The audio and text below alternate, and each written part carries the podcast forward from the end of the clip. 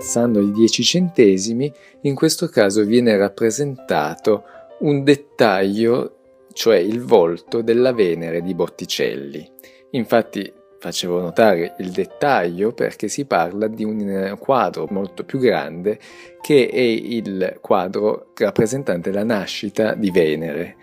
Ed è un dipinto fatto tra il millequattrocentottantaquattro e il millequattrocentottantasei da Sandro Botticelli. E quindi che siamo nel pieno periodo rinascimentale e si presuppone commissionato dalla famiglia dei Medici, per cui questi grandi mecenati di, di quel periodo commissionavano questi lavori, queste opere d'arte che per l'appunto poi hanno creato il Rinascimento italiano, questo grandissimo patrimonio artistico di cui abbiamo, eh, anche e soprattutto grazie a queste potenti famiglie. E quindi anche in questo caso si presuppone che dovevano allestire una stanza della Villa Medicea di Castello, che è nei pressi di Firenze, e, e per cui probabilmente, non è certo, ma comunque sì, è molto probabile che sia stato commissionato a Botticelli questi quadri, perché parlo anche della, del quadro della, della primavera e della nascita di Venere, che servivano per allestire la stanza. Questi due quadri, tra l'altro, appunto oggi sono conservati nella stessa stanza perché hanno comunque una linea di unione, Che, eh, che si trovano, sono conservati eh, presso la Galleria degli Uffizi di Firenze. Questo quadro, appunto come ho detto, nella rappresentazione dei dieci centesimi soltanto il dettaglio del volto della Venere, perché è un, un quadro ben più grande, di dimensioni di un metro e settanta circa per due metri e ottanta, che va a rappresentare una scena mitologica quando all'approdo del, sull'isola di Cipro della dea dell'amore e della bellezza, che è per l'appunto Venere,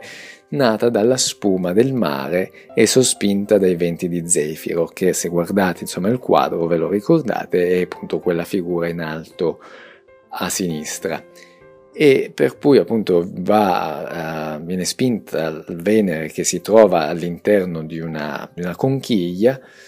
e viene appunto spinta sulla spiaggia di Cipro, secondo la mitologia, e poi viene accolta da una donna, eh, da, si, insomma, che probabilmente è una grazia, che la, l'accoglie, appunto gli porge un manto comparso di fiori.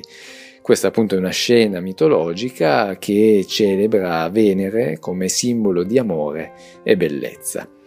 La rappresentazione eh, sicuramente è diventata un simbolo proprio perché poi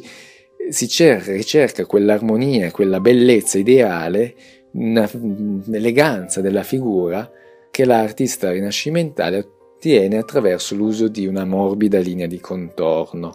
Difatti c'è comunque, eh, anche proprio nel corso dell'arte, chi va a enfatizzare la linea o chi per lo più magari va a usare lo sfumato per creare il disegno, vabbè, ma qua entriamo in un altro discorso, ma la sua rappresentazione è molto invece, eh, si va a ricercare quella bellezza ideale, quei concetti, quei canoni classici, proprio anche si possono idealmente ricondurre, anzi probabilmente Botticelli si è ispirato a delle statue classiche, a quelle movenze, a quella posizione del corpo, riferito appunto anche alle Veneri del passato, della, dell'arte e delle sculture antiche, proprio perché c'era questa ricerca della bellezza. E quindi un po', insomma, si può pensare che a Firenze in questo momento si abbia questa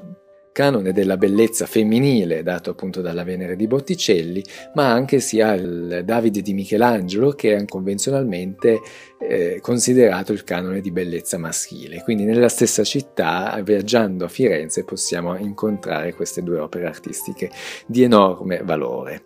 Quindi poi, tornando insomma alla rappresentazione, come ho detto, che usa la linea, è una, uno stile che di, di Botticelli, ma insomma la sua bravura non è soltanto nel disegno, ma proprio anche nella composizione, che loro andavano a creare i colori. E in questo caso il, il supporto sono due teli di lino che poi sono stati cuciti tra loro e in seguito insomma viene anche fatta un'imprimitura di, in base di gesso, tinta con, un, con del blu in modo appunto da dare particolare tono azzurro al dipinto, utilizza delle, te- delle tempere con dei colori che, come dicevo, vanno, le ricreano loro, gli artisti stessi, proprio anche la bravura degli artisti quando va, da, riescono a dare la lucentezza al colore, cosa che riesce benissimo ovviamente a Botticelli, e inoltre vengono anche, c'è un massiccio uso di oro proprio per dare ancora maggiore luminosità, e lo troviamo specialmente nel colore che usa per la rappresentazione dei capelli della Venere. Quindi, eh, come detto, è il, diventata un po' un'icona dell'arte, proprio per il canone di bellezza che va a rappresentare, e, e quindi viene ripresa anche in maniera contemporanea, appunto diventa un'icona quasi anche pop, al punto che nell'ottantaquattro addirittura anche Andy Warhol, tra gli altri, ecco, non è solo l'unico, ma Andy Warhol nell'ottantaquattro realizza che, vi ricordo, è il celebre artista americano della pop art, appunto del, di questa corrente artistica del Novecento, importantissimo, e che va a realizzare una serie di serigrafie proprio riprendendo il volto della Venere di Botticelli, creandone un'immagine pop, quindi andandola a modificare, creando degli sfondi con degli, dei colori molto luminosi o comunque molto... Eh, appariscenti, enfatizzando proprio la linea che eh, utilizzava Botticelli, con a, altri colori molto eh, moderni, molto contemporanei, creando appunto un'immagine ancora più popolare, ancora proprio pop di questo capolavoro di Botticelli. E quindi è diventata nel corso degli anni una icona dell'arte che, che dura fino ai giorni nostri e probabilmente eh, durerà in eterno.